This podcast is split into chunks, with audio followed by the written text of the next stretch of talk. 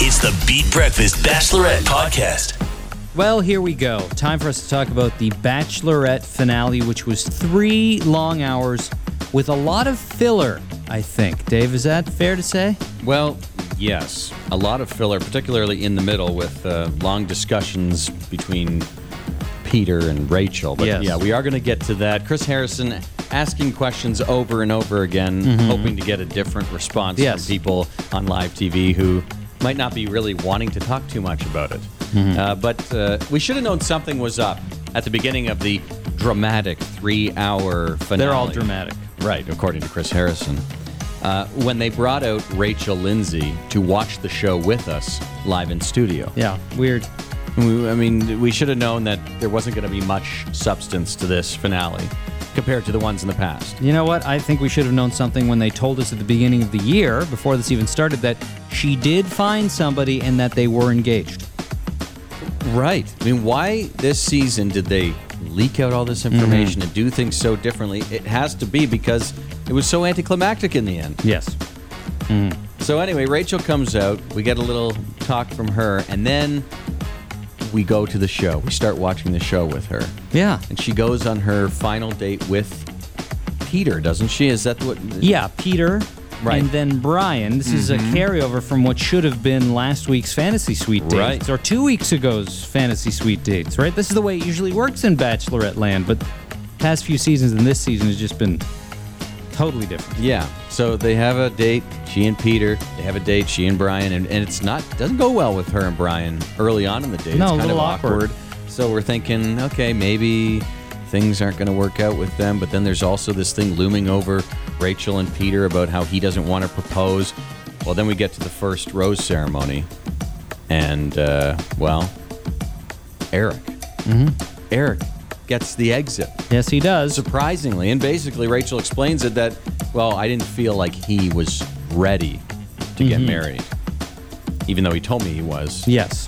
unlike peter but eric wasn't ready he wasn't in that place to get married because he finally just said i love you to a woman for the Right. first time And he handled it very well. Yes, he was he very classy and very uh, grown up of him. He said, "Listen, I understand, and I love you, and I wish you nothing but happiness." And Bob's your uncle.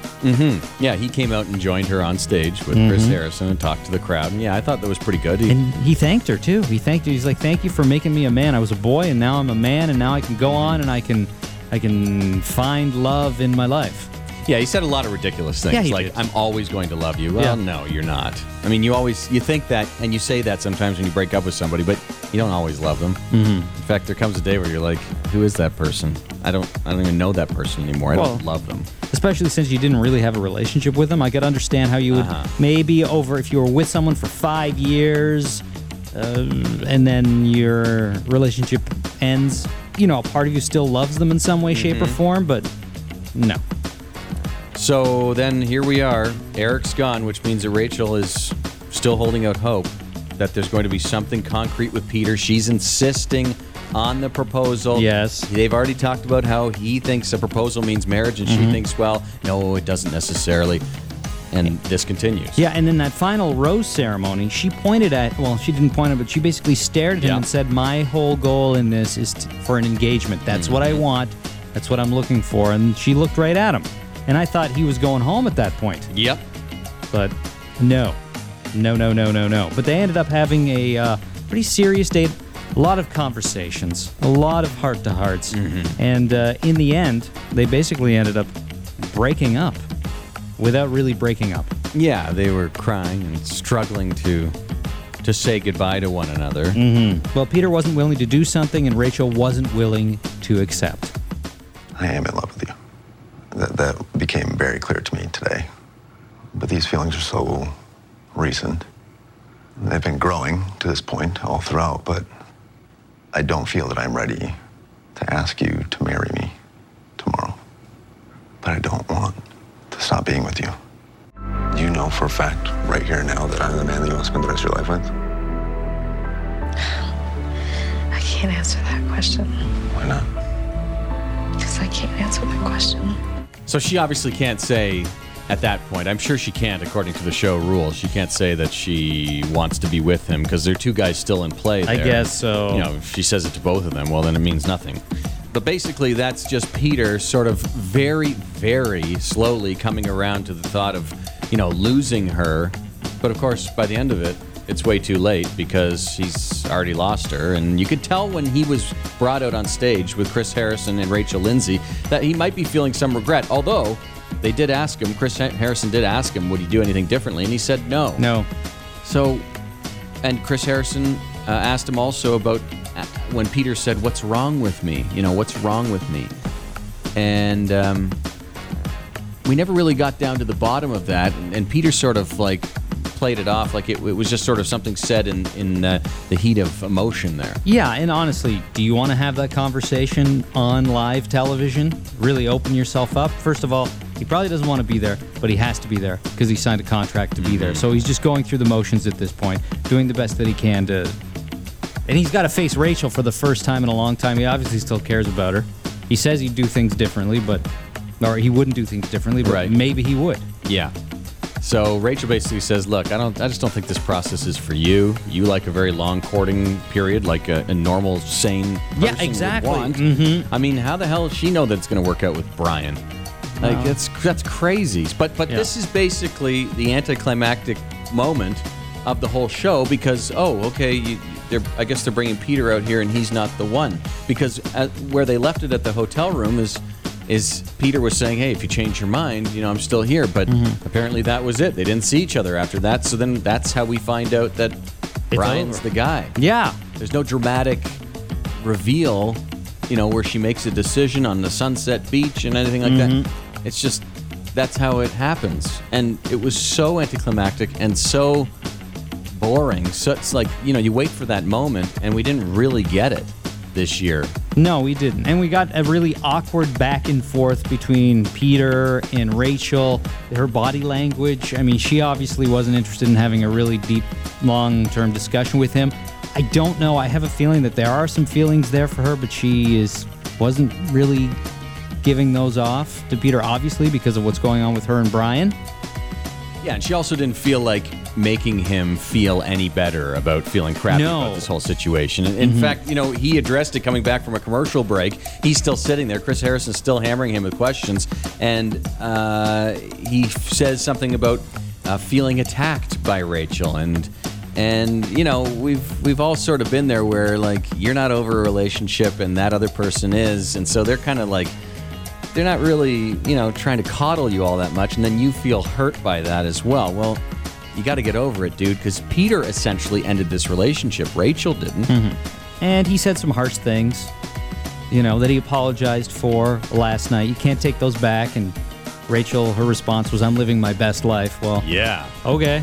Yeah. It was like, oh, I'm fine. Don't worry mm-hmm. about me. It was, it was, it was harsh. I guess she wasn't being mean, but it was harsh. She was delivering some mad truth on him, and um, well, he was, uh, he's having a hard Yeah. time with it, obviously. Yeah, I'm living my best life with a guy I hardly know, and I really wanted to pick you, but ultimately I got stuck with this guy. Yeah. Because the morning after she had that conversation with Peter before she went to see Bryan, she had some doubts.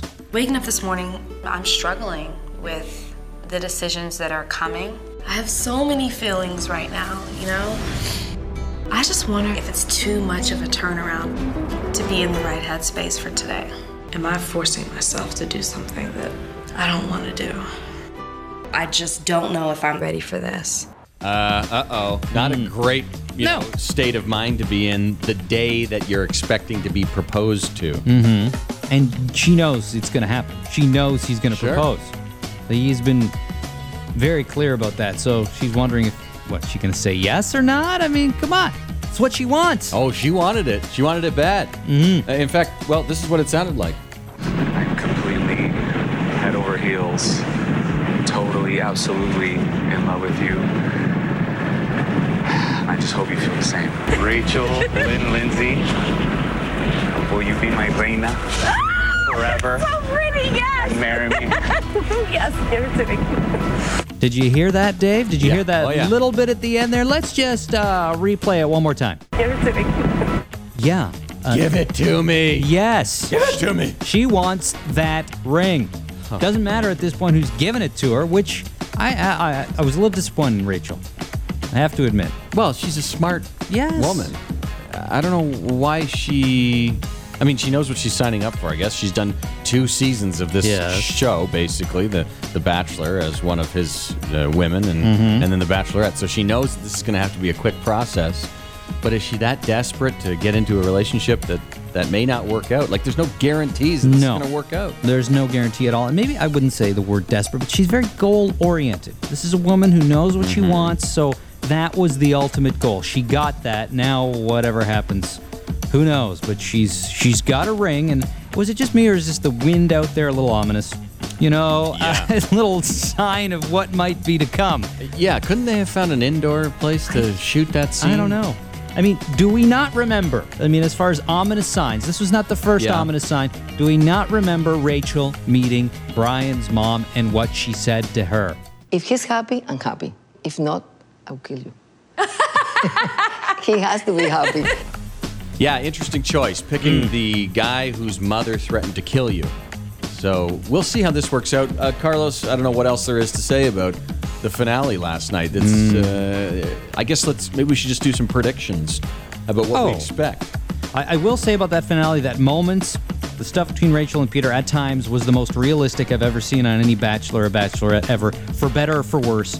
Those Right. were real, serious emotions. It was realistically pathetic at times. Well, at times, Yes. yes. Yes. Uh, and I mean, and, and it was real in that you know, a lot of people have had this struggle in Yes. a relationship where it's not going exactly in the same direction that two people want to go, and Mm-hmm. they have to break up. But oh my God, I mean, it was when you sign up for a show like this and you know what the end game is.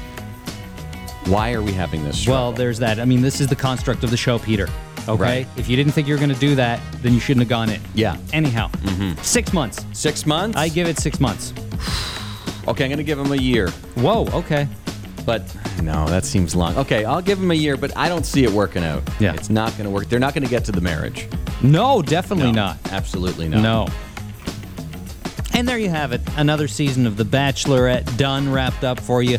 Uh, we'll be back next when we do The Bachelor Canada, which is coming uh, later on this fall. We'll be recapping it here on the Beat Breakfast and once again on the Beat Breakfast Bachelor or Bachelorette podcast, depending on which one's going on. And, you know, best of luck to all our guys and, and, and Rachel. You know, and we do wish them yeah. the very, very best. Yeah. Especially, let's see, who do I wish the very best to? Hmm.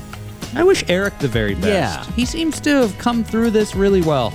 Well, let's hope he finds love again and can convince his new girl that he doesn't actually love Rachel. Uh, good luck with that. 91.5 The Beat.